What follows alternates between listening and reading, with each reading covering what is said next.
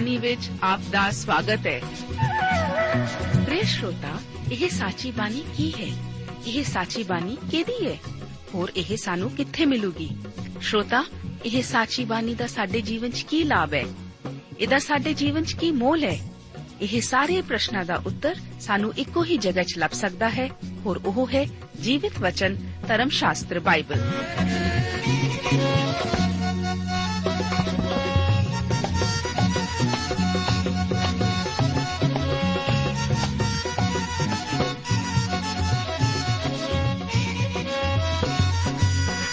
ਧਰਮ ਸ਼ਾਸਤਰ ਬਾਈਬਲ। ਉਹੀ ਜੀਵਿਤ ਵਚਨ ਦਾ ਅਸੀਂ ਇਸ ਕਾਰਜਕ੍ਰਮ ਵਿੱਚ ਅਧਿਐਨ ਕਰਾਂਗੇ।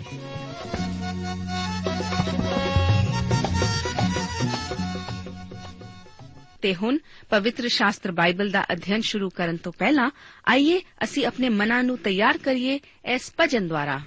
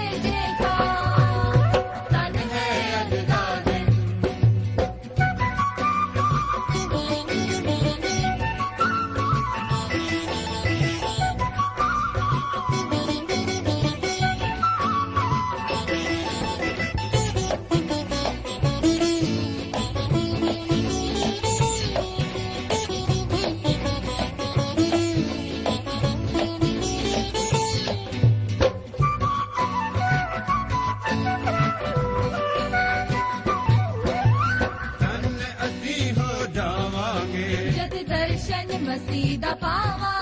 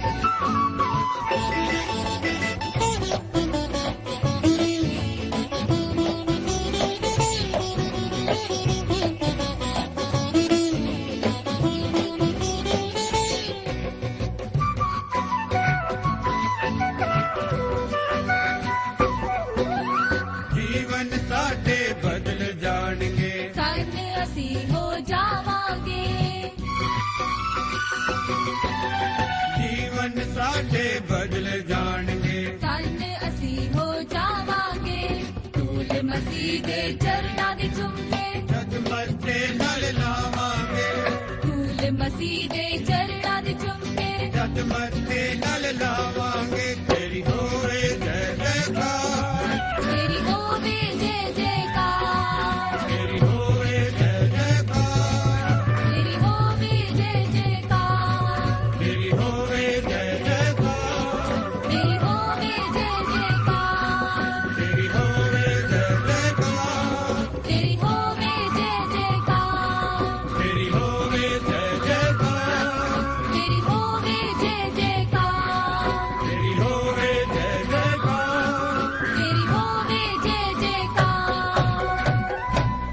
ਬਾਈਬਲ ਧਰਮ ਸ਼ਾਸਤਰ ਦੇ ਵਚਨ ਹਨ, ਧਰਮੀ ਜਨ ਨੇਚਾ ਤੋਂ ਜੀਵੇਗਾ।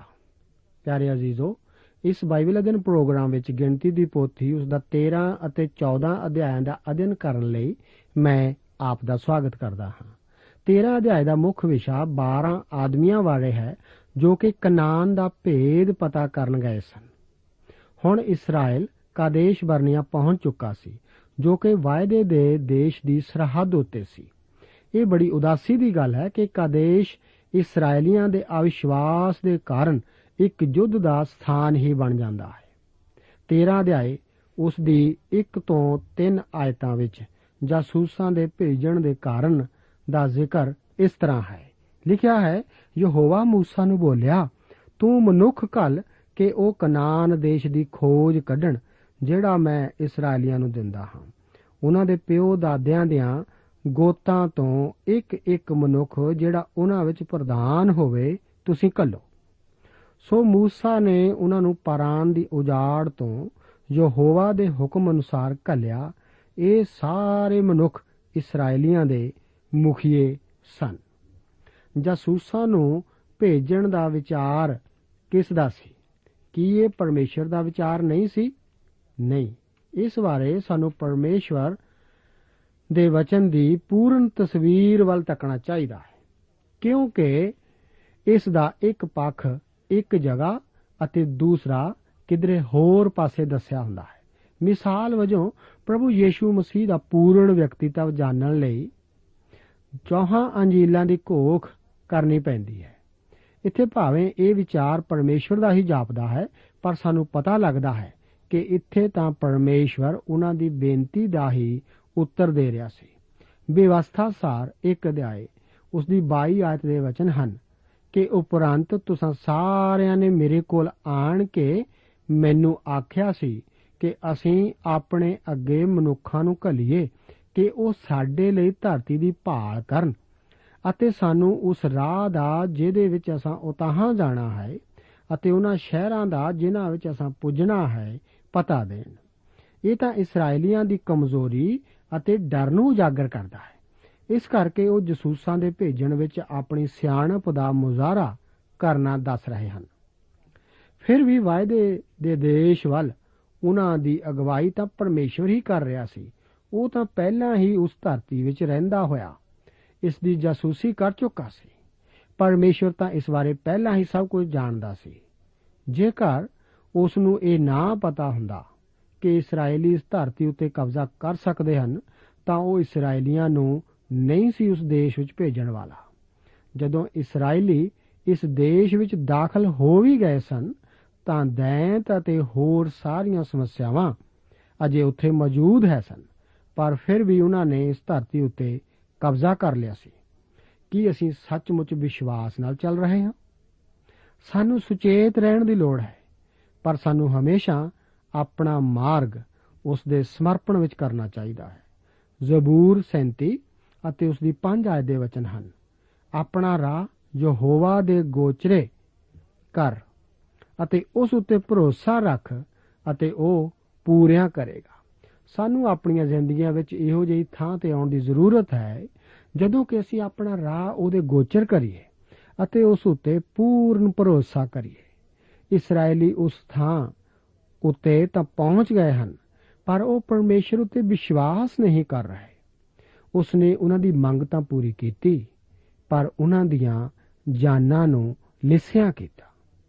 ਪਰਮੇਸ਼ਵਰ ਇਸ ਜਾਸੂਸੀ ਵਾਸਤੇ ਇੱਕ ਨਿਯਮਤ ਢੰਗ ਨਾਲ ਹਰ ਇੱਕ ਗੋਤ ਵਿੱਚੋਂ ਇੱਕ ਵਿਅਕਤੀ ਨੂੰ ਜਾਸੂਸ ਦੇ ਤੌਰ ਤੇ ਭੇਜਣ ਨੂੰ ਕਹਿ ਰਿਹਾ ਹੈ। 6 ਤੋਂ ਲੈ ਕੇ 8 ਆਇਤਾਂ ਵਿੱਚ ਉਹਨਾਂ ਦੋ ਜਾਸੂਸਾਂ ਦੀ ਜਾਣਕਾਰੀ ਦਾ ਵਰਣਨ ਹੈ ਜੋ ਕਿ ਆਪਣੇ ਆਪ ਵਿੱਚ ਕਾਫੀ ਰੋਚਕ ਹੈ। ਇਹ ਦੋ ਜਾਸੂਸ ਕਾਲਿਬ ਅਤੇ ਯਹੋਸ਼ੂਆ ਹੀ ਹਨ। 17 ਤੋਂ ਲੈ ਕੇ 20 ਆਇਤਾਂ ਵਿੱਚ ਮੂਸਾ ਦੁਆਰਾ ਇਹਨਾਂ ਜਾਸੂਸਾਂ ਨੂੰ ਭੇਜਣ ਦਾ ਜ਼ਿਕਰ ਇਸ ਤਰ੍ਹਾਂ ਹੈ। ਪਰਮੇਸ਼ਰ ਦੇ ਵਚਨ ਵਿੱਚ ਲਿਖਿਆ ਹੈ, ਸੋ ਮੂਸਾ ਨੇ ਉਹਨਾਂ ਨੂੰ ਕਨਾਨ ਦੇਸ਼ ਦੇ ਖੋਜ ਕੱਢਣ ਲਈ ਘੱਲਿਆ ਅਤੇ ਉਹਨਾਂ ਨੂੰ ਆਖਿਆ, ਇੱਧਰ ਦੱਖਣ ਵੱਲ ਉੱਪਰ ਨੂੰ ਜਾਓ ਅਤੇ ਪਹਾੜ ਉੱਤੇ ਚੜ੍ਹੇ।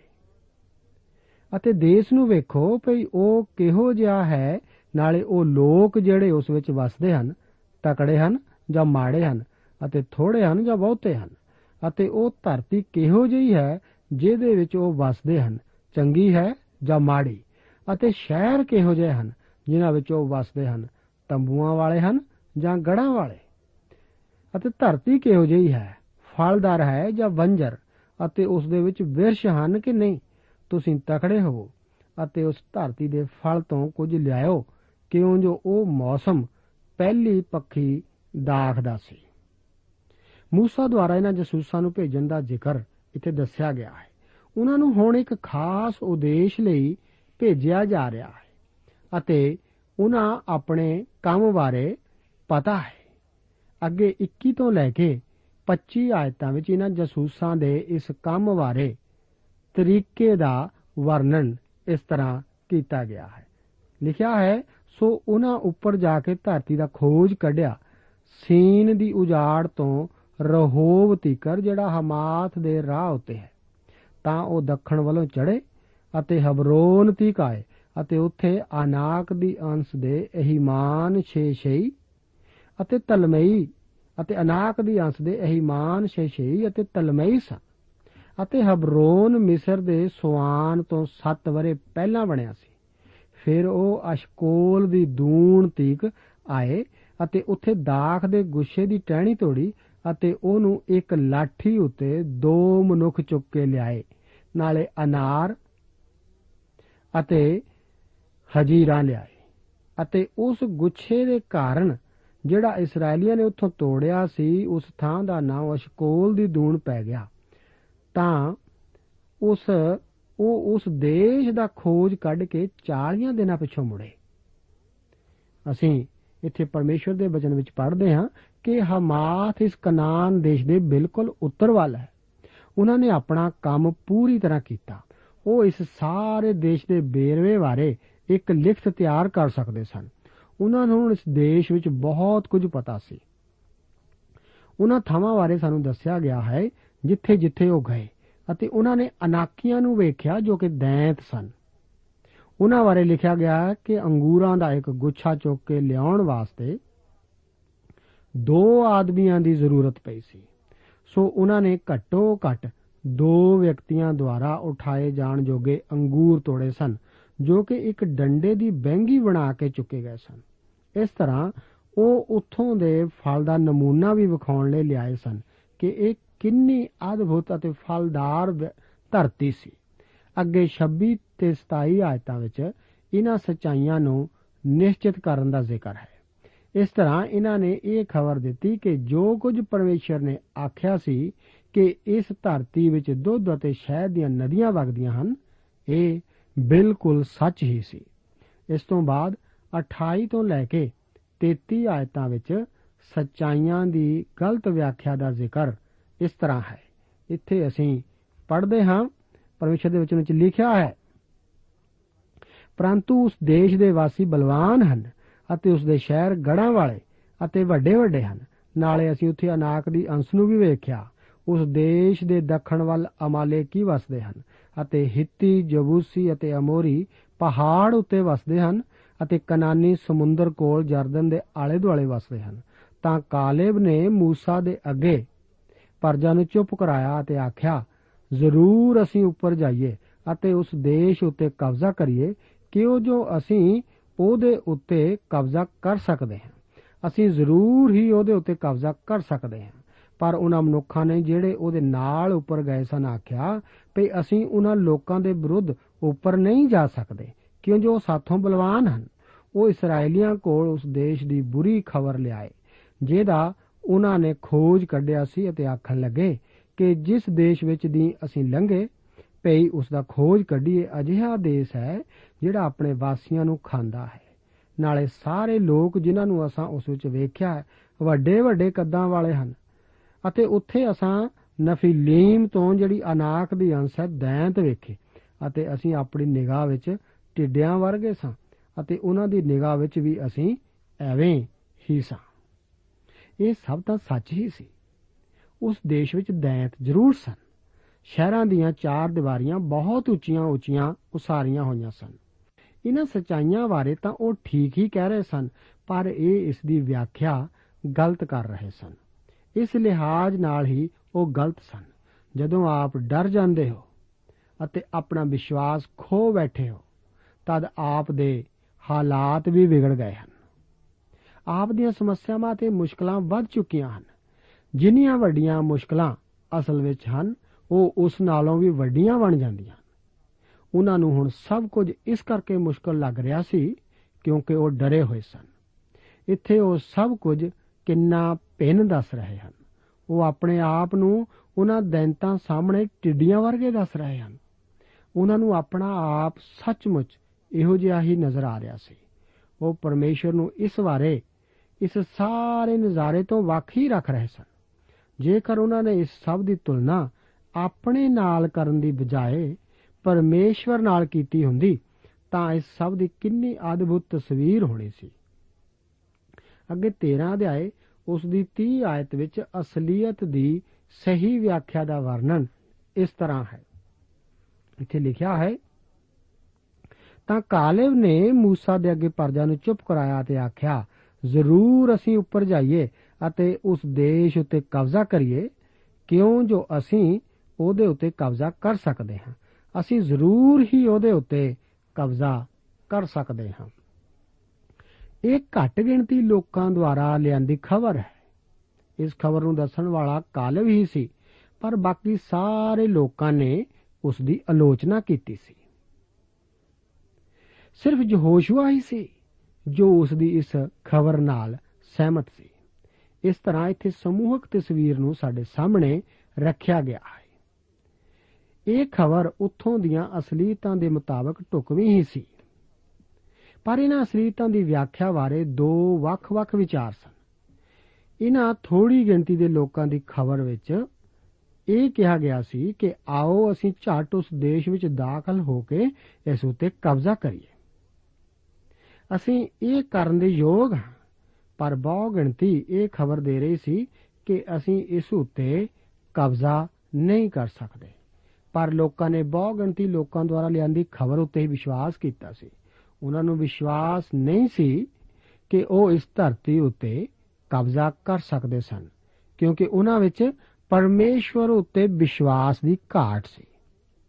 ਇਸ ਦੇ ਨਾਲ ਹੀ ਅਸੀਂ ਹੁਣ 14 ਅਧਿਆਇ ਵਿੱਚ ਦਾਖਲ ਹੁੰਦੇ ਹਾਂ।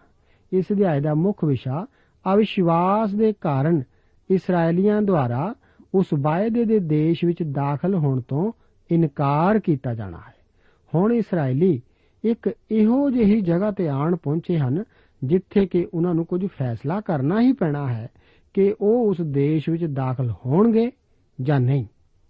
ਅਸੀਂ ਦੇਖਦੇ ਹਾਂ ਕਿ ਇਸرائیਲੀ ਦਾਖਲ ਹੋਣ ਤੋਂ ਇਨਕਾਰ ਕਰਦਾ ਹੈ। ਇਸ ਦਾ ਕਾਰਨ ਉਹਨਾਂ ਦਾ ਅਵਿਸ਼ਵਾਸ ਹੀ ਹੈ। ਬਾਈਬਲ ਧਰਮ ਸ਼ਾਸਤਰ ਆਪਣੀ ਸਰਵੋਤਮ ਵਿਆਖਿਆ ਖੁਦ ਹੀ ਕਰਦਾ ਹੈ। ਇਬਰਾਨੀਆਂ ਨੂੰ ਲਿਖਦੇ ਵਕਤ ਲੇਖਕ ਇਸ ਬਾਰੇ ਇਸ ਤਰ੍ਹਾਂ ਜ਼ਿਕਰ ਕਰਦਾ ਹੈ ਕਿ ਉਹ ਕਿਨਾਂ ਨਾਲ 40 ਵਰੇ ਗਰੰਜ ਰਿਹਾ। ਭਲਾ ਉਹਨਾਂ ਨਾਲ ਨਹੀਂ, ਜਿਨ੍ਹਾਂ ਪਾਪ ਕੀਤਾ ਅਤੇ ਜਿਨ੍ਹਾਂ ਦੀਆਂ ਲੋਥਾਂ ਉਜਾੜ ਵਿੱਚ ਪਈਆਂ ਰਹੀਆਂ ਅਤੇ ਕਿਨਾਂ ਨੂੰ ਉਸਨੇ ਸੌਂ ਖਾ ਕੇ ਆਖਿਆ ਭਈ ਉਹ ਮੇਰੇ ਆਰਾਮ ਵਿੱਚ ਨਾ ਵੜਨਗੇ, ਪਰ ਉਹਨਾਂ ਨੂੰ ਜਿਹੜੇ ਅਣਾਗਿਆਕਾਰ ਸਨ। ਅਸੀਂ ਇਹ ਦੇਖਦੇ ਹਾਂ, ਜੋ ਉਹ ਬੇਪਰਤੀਤੀ ਦੇ ਕਾਰਨ ਉਸ ਵਿੱਚ ਵੜ ਨਾ ਸਕੇ। ਇਹ ਉਹਨਾਂ ਦਾ ਅਵਿਸ਼ਵਾਸ ਹੀ ਸੀ, ਜਿਸ ਨੇ ਉਹਨਾਂ ਨੂੰ ਵਾਅਦੇ ਦੇ ਦੇਸ਼ ਵਿੱਚ ਪ੍ਰਵੇਸ਼ ਕਰਨ ਤੋਂ, ਦਾਖਲ ਹੋਣ ਤੋਂ ਰੋਕ ਹੀ ਰੱਖਿਆ। 14 ਅਧਿਆਏ, ਉਸ ਦੀ ਇੱਕ ਆਇਤ ਤੋਂ ਲੈ ਕੇ 12 ਆਇਤਾਂ ਦੇ ਵਚਨ ਇਸرائیਲੀਆਂ ਦੇ ਉਸ ਦੇਸ਼ ਵਿੱਚ ਦਾਖਲ ਹੋਣ ਤੋਂ ਇਨਕਾਰ ਕਰਨ ਦਾ ਜ਼ਿਕਰ ਇਸ ਤਰ੍ਹਾਂ ਕਰਦੇ ਹਨ। ਤਾਂ ਸਾਰੀ ਮੰਡਲੀ ਨੇ ਆਪਣੀ ਆਵਾਜ਼ ਉੱਚੀ ਦਿੱਤੀ ਚੀਕ ਚਿਹਾੜਾ ਪਾਇਆ ਅਤੇ ਪਰਜਾ ਉਸ ਰਾਤ ਰੋਂਦੀ ਰਹੀ ਅਤੇ ਸਾਰੇ ਇਸرائیਲੀ موسی ਦੇ ਵਿਰੁੱਧ ਅਤੇ ਹਾਰੂਨ ਦੇ ਵਿਰੁੱਧ ਬੁੜਬੁੜਾਏ ਅਤੇ ਸਾਰੀ ਮੰਡਲੀ ਨੇ ਉਹਨਾਂ ਨੂੰ ਆਖਿਆ, ਚੰਗਾ ਹੀ ਹੁੰਦਾ ਜੇ ਅਸੀਂ ਮਿਸਰ ਦੇਸ਼ ਵਿੱਚ ਮਰ ਜਾਂਦੇ, ਅਥਵਾ ਇਸ ਉਜਾੜ ਵਿੱਚ ਮਰ ਮੁੱਕਦੇ ਯਹੋਵਾ ਸਾਨੂੰ ਕਾਹਨੂੰ ਇਸ ਦੇਸ਼ ਵਿੱਚ ਲਿਆਇਆ? ਵੀ ਅਸੀਂ ਤੇਗ ਨਾਲ ਡਿਗੀਏ ਤੇ ਸਾਡੀਆਂ ਤੀਵੀਆਂ ਤੇ ਸਾਡੇ ਨਿਆਣੇ ਲੁੱਟ ਦਾ ਮਾਲ ਹੋਣ। ਕੀ ਸਾਡੇ ਲਈ ਚੰਗਾ ਨਹੀਂ ਕਿ ਅਸੀਂ ਮਿਸਰ ਨੂੰ ਮੁੜ ਜਾਈਏ? ਤਾਂ ਉਹ ਇੱਕ ਦੂਜੇ ਨੂੰ ਆਖਣ ਲੱਗੇ ਭਈ ਅਸੀਂ ਇੱਕ ਸਰਦਾਰ ਠਹਿਰਾ ਕੇ ਮਿਸਰ ਨੂੰ ਮੁੜ ਚਲੀਏ। ਤਾਂ موسی ਅਤੇ ਹਰੂਨ ਆਪਣੇ ਮੂੰਹਾਂ ਭਾਰ ਇਸرائیਲੀਆਂ ਦੀ ਮੰਡਲੀ ਦੀ ਸਭਾ ਅੱਗੇ ਡਿੱਗ ਪਏ। ਫੇਰ ਤਾਂ ਨੂਨ ਦੇ ਪੁੱਤਰ ਯਹੋਸ਼ੂਆ ਤੇ ਜਫੁੰਨਾ ਦੇ ਪੁੱਤਰ ਕਾਲਬ ਨੇ ਜਿਹੜੇ ਧਰਤੀ ਦਾ ਖੋਜ ਕੱਢਣ ਵਾਲਿਆਂ ਵਿੱਚੋਂ ਸਨ ਆਪਣੇ ਕੱਪੜੇ ਪਾੜੇ। ਅਤੇ ਉਹਨਾਂ ਨੇ ਇਸرائیਲੀਆਂ ਦੀ ਸਾਰੀ ਮੰਡਲੀ ਨੂੰ ਆਖਿਆ ਕਿ ਉਹ ਧਰਤੀ ਜਿਹਦੇ ਵਿੱਚ ਦੀ ਅਸੀਂ ਖੋਜ ਕੱਢਣ ਲਈ ਲੰਘੇ, ਡਾਢੀ ਹੀ ਚੰਗੀ ਹੈ। ਜੇ ਯਹੋਵਾ ਸਾਡੇ ਨਾਲ ਪ੍ਰਸੰਨ ਹੈ, ਤਾਂ ਉਹ ਸਾਨੂੰ ਇਸ ਧਰਤੀ ਵਿੱਚ ਲੈ ਜਾਵੇਗਾ ਅਤੇ ਸਾਨੂੰ ਦੇ ਦੇਵੇਗਾ। ਉਹ ਇੱਕ ਧਰਤੀ ਹੈ ਜਿਹਦੇ ਵਿਰੁੱਧ, ਜਿਹਦੇ ਵਿੱਚ ਦੁੱਧ ਅਤੇ ਸ਼ਹਿਦ ਵਗਦਾ ਹੈ। ਕੇਵਲ ਨਾ ਤਾਂ ਤੁਸੀਂ ਯਹੋਵਾ ਦੇ ਵਿਰੁੱਧ ਆਕੀ ਹੋਵੋ, ਨਾ ਹੀ ਤੁਸੀਂ ਉਹਦੇ ਦੇਸ਼ ਦੇ ਲੋਕਾਂ ਤੋਂ ਡਰੋ ਕਿਉਂ ਜੋ ਉਹ ਤਾਂ ਸਾਡੀ ਇੱਕ ਬੁਰਕੀ ਹੀ ਹਨ। ਉਹਨਾਂ ਦੀ ਰੱਛਾ ਉਹਨਾਂ ਦੇ ਉੱਤੋਂ ਜਾਂਦੀ ਰਹੀ ਹੈ ਅਤੇ ਯਹੋਵਾ ਸਾਡੇ ਨਾਲ ਹੈ। ਉਹਨਾਂ ਤੋਂ ਤੁਸੀਂ ਨਾ ਡਰੋ, ਪਰ ਜਦ ਸਾਰੀ ਮੰਡਲੀ ਨੇ ਆਖਿਆ ਕਿ ਇਹਨਾਂ ਨੂੰ ਪੱਥਰਾਂ ਨਾਲ ਮਾਰੀਏ ਤਾਂ ਯਹੋਵਾ ਦਾ ਪ੍ਰਤਾਪ ਸਾਰੇ ਇਸرائیਲੀਆਂ ਉਤੇ ਮੰਡਲੀ ਦੇ ਤੰਬੂ ਵਿੱਚ ਪ੍ਰਗਟ ਹੋਇਆ।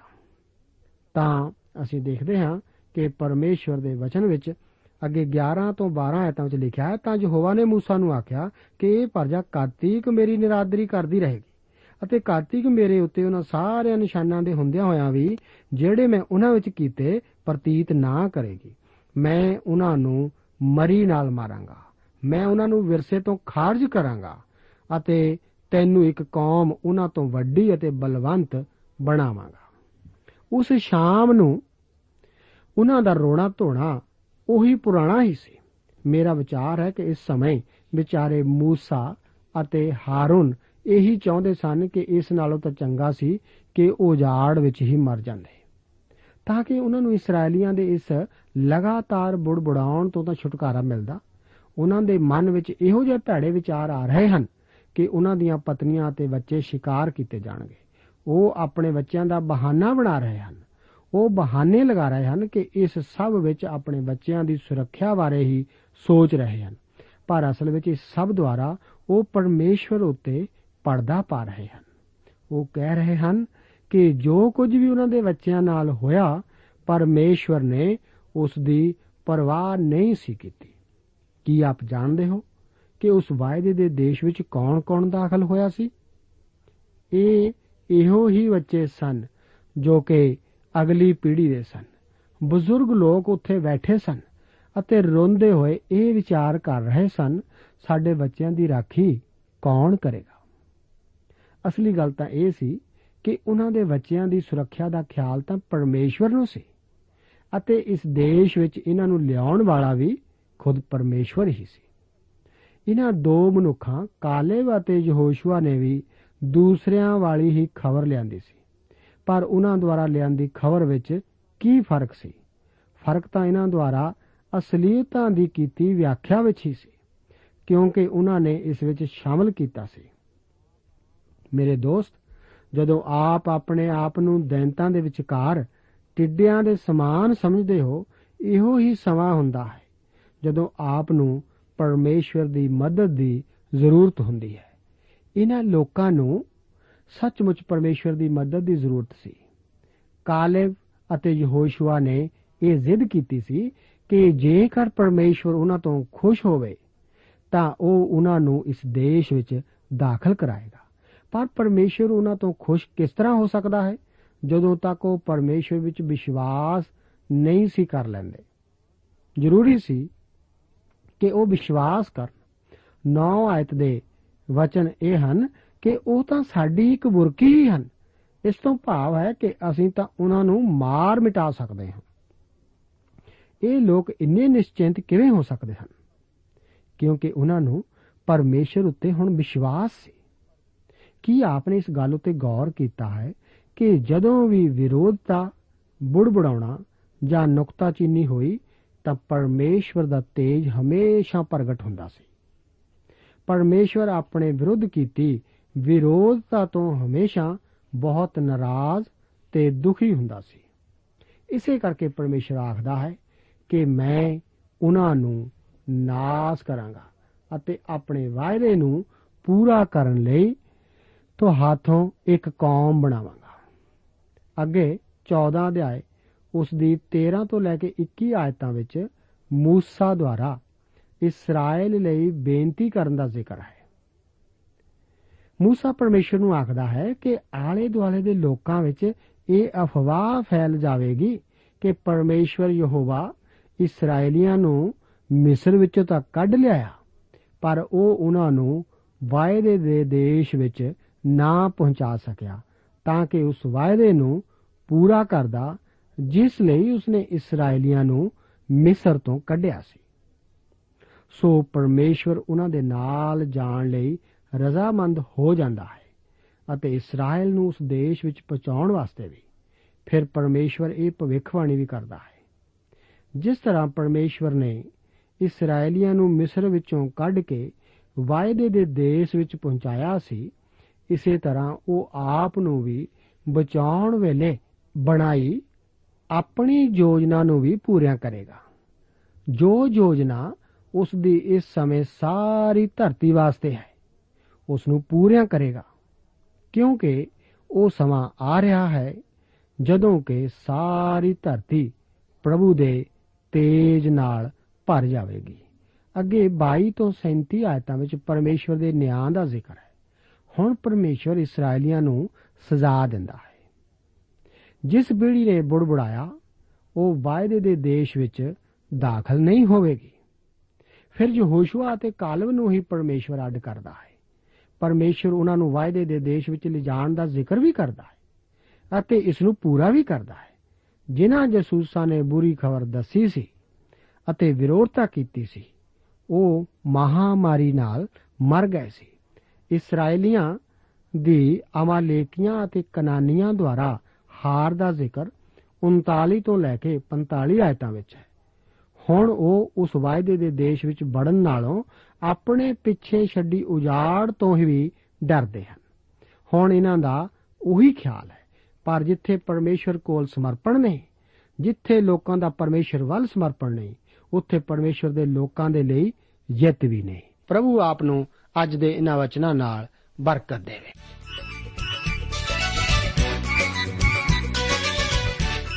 ਦੋਸਤੋ, ਸਾਨੂੰ ਉਮੀਦ ਹੈ ਕਿ ਇਹ ਕਾਰਜਕ੍ਰਮ ਤੁਹਾਨੂੰ ਪਸੰਦ ਆਇਆ ਹੋਵੇਗਾ। ਤੇ ਇਹ ਕਾਰਜਕ੍ਰਮ ਸੁਣ ਕੇ ਤੁਹਾਨੂੰ ਬਰਕਤਾਂ ਮਿਲੀਆਂ ਹੋਣਗੀਆਂ। ਜੇ ਤੁਸੀਂ ਇਹ ਕਾਰਜਕ੍ਰਮ ਦੇ ਬਾਰੇ ਕੁਝ ਪੁੱਛਣਾ ਚਾਹੁੰਦੇ ਹੋ, ਤੇ ਸਾਨੂੰ ਇਸ ਪਤੇ ਤੇ ਲਿਖੋ। Program Sachi Bani, post box number 1715 sector 36 Chandigarh 160036 ਪਤਾ ਇੱਕ ਵਾਰ ਫੇਰ ਸੁਣ ਲਓ। Program Sachi Bani, post box number 1715 sector 36 Chandigarh 160036 ਸਾਡਾ ਈਮੇਲ ਪਤਾ ਹੈ punjabi ttb at twr.in ਪਤਾ ਇੱਕ ਵਾਰ ਫੇਰ ਸੁਣ ਲਓ punjabi ttb at twr.in ਹੁਣ ਸਾਡੇ ਪ੍ਰੋਗਰਾਮ ਦਾ ਸਮੇਂ ਸਮਾਪਤ ਹੁੰਦਾ ਹੈ ਉਮੀਦ ਹੈ ਅਗਲੇ ਪ੍ਰੋਗਰਾਮ ਵਿੱਚ ਤੁਹਾਡੇ ਨਾਲ ਫੇਰ ਪੇਂਟ ਹੋਏਗੀ। ਰੱਬ ਤੁਹਾਨੂੰ ਬਰਕਤ ਦੇ।